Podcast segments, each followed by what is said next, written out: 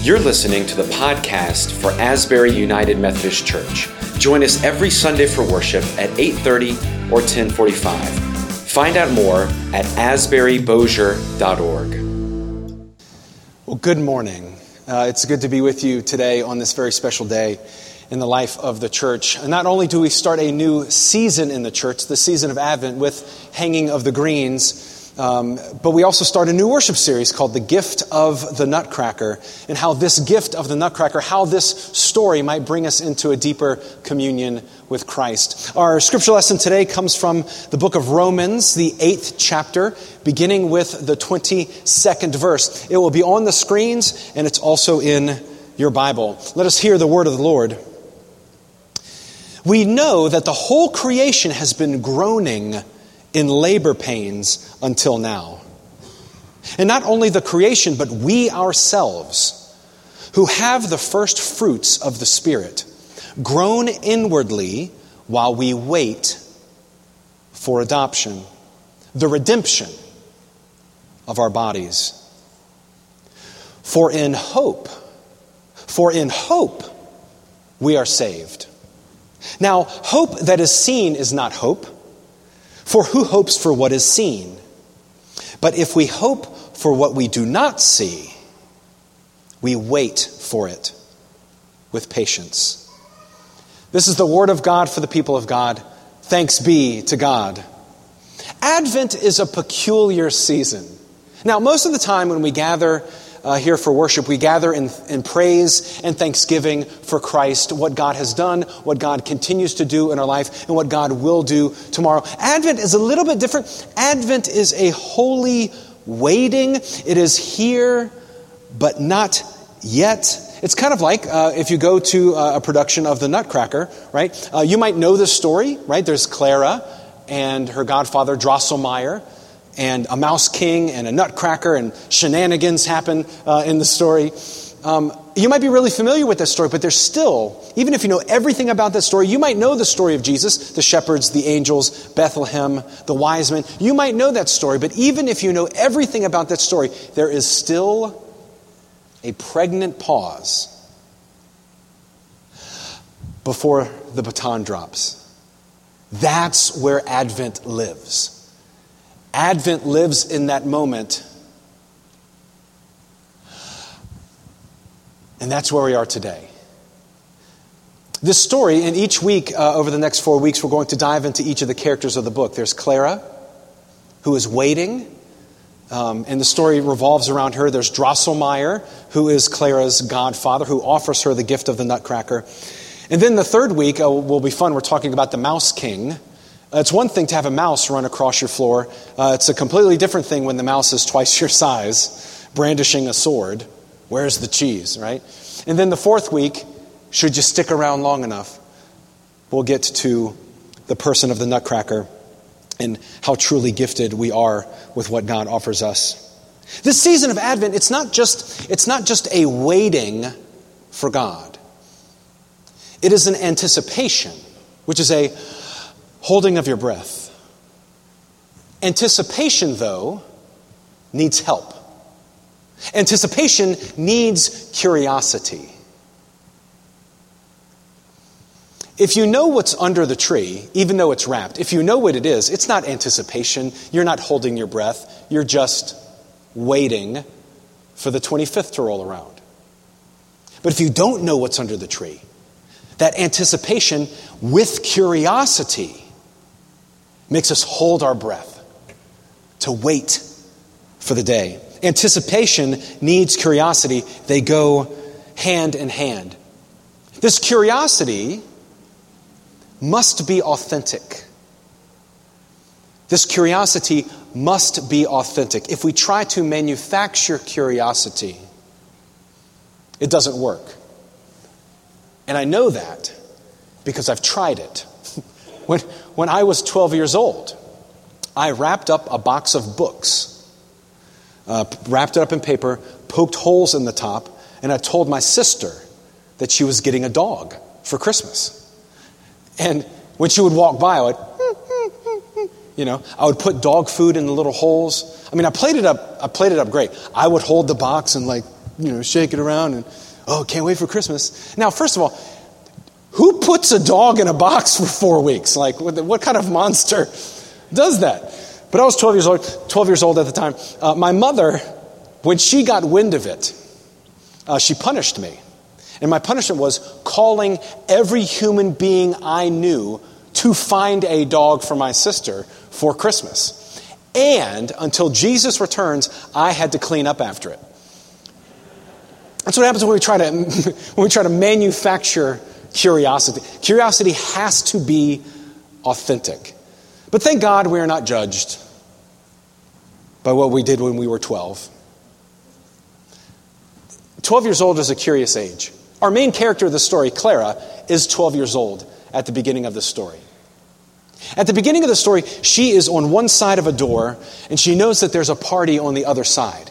She hears dancing, she hears merriment, but she's told she cannot enter until she sees light, until the tree is lit. And I love that image that, that even though you, you might be curious about what's on the other side of the door, you cannot enter until you see light. What a beautiful image of our story, of our Christian story. So we find her peeking through a keyhole to see what's on the other side. Now, understand, this story is not just a story about a 12 year old girl who's getting the gift that she wants. In fact, she's not even sure she wants a nutcracker. We'll get to that later. Understand what's happening in this story. This is a story about transformation. This is a story of a young girl going from childhood to adolescence. That's the doorway. And we get to follow along on this journey with her. 12 years old is such an interesting. You would have to pay me $10 million to be a 12 year old again.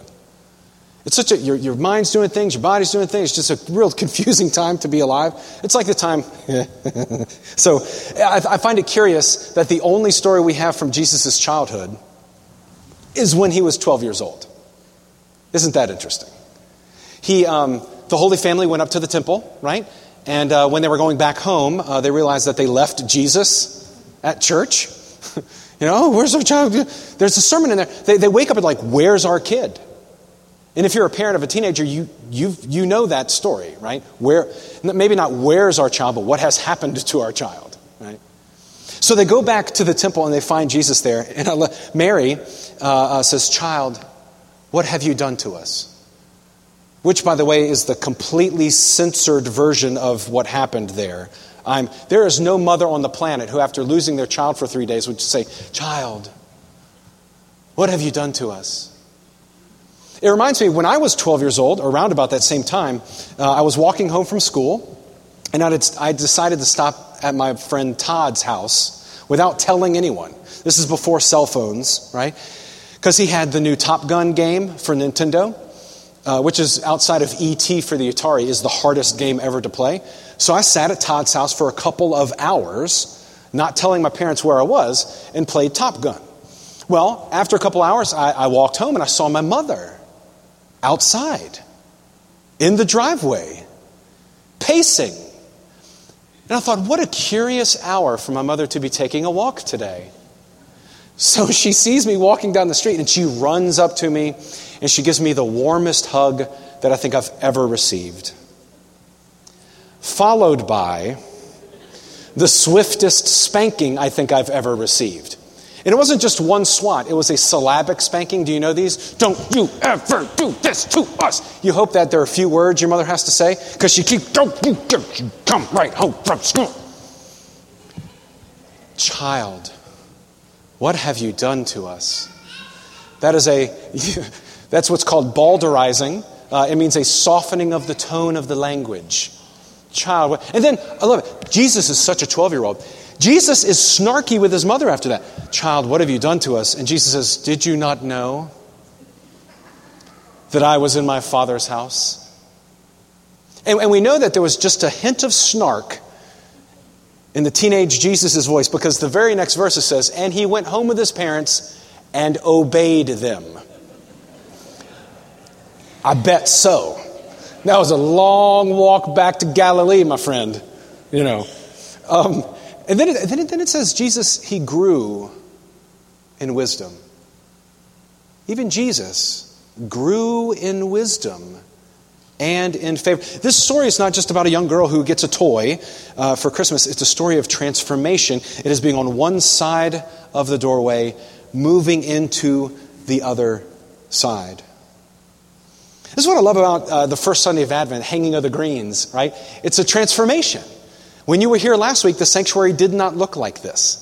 And here we are. It's been transformed, but but there's still more to the story. This is not the end of the story. This is just the beginning. It's kind of like the Old Testament prophecies that we read during this time of year in Advent.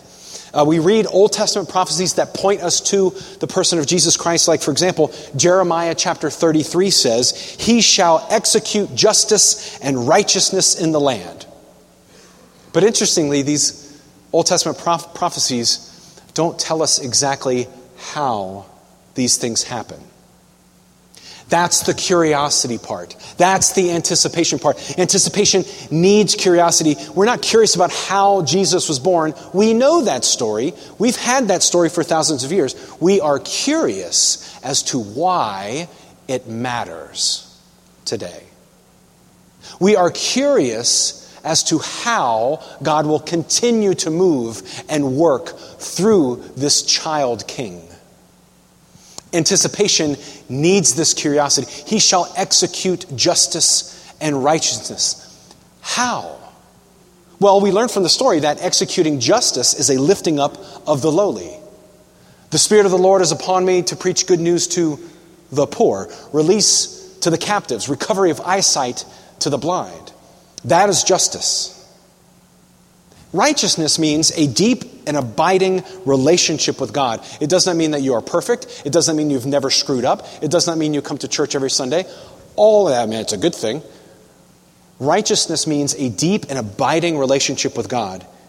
And we find out in Jesus' story that the way he executes righteousness is with his very self, his life, given as a ransom for many. He shall execute justice and righteousness. We're not curious about how Jesus did that. We're curious about why it matters today and how God will continue to ask us to continue the story. How are you being called to execute justice? How are you being called to execute righteousness? This story is a story of hope. What do you hope will happen this Advent season? What are you hoping for?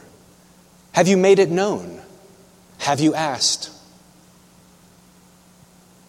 Who needs to hear this story?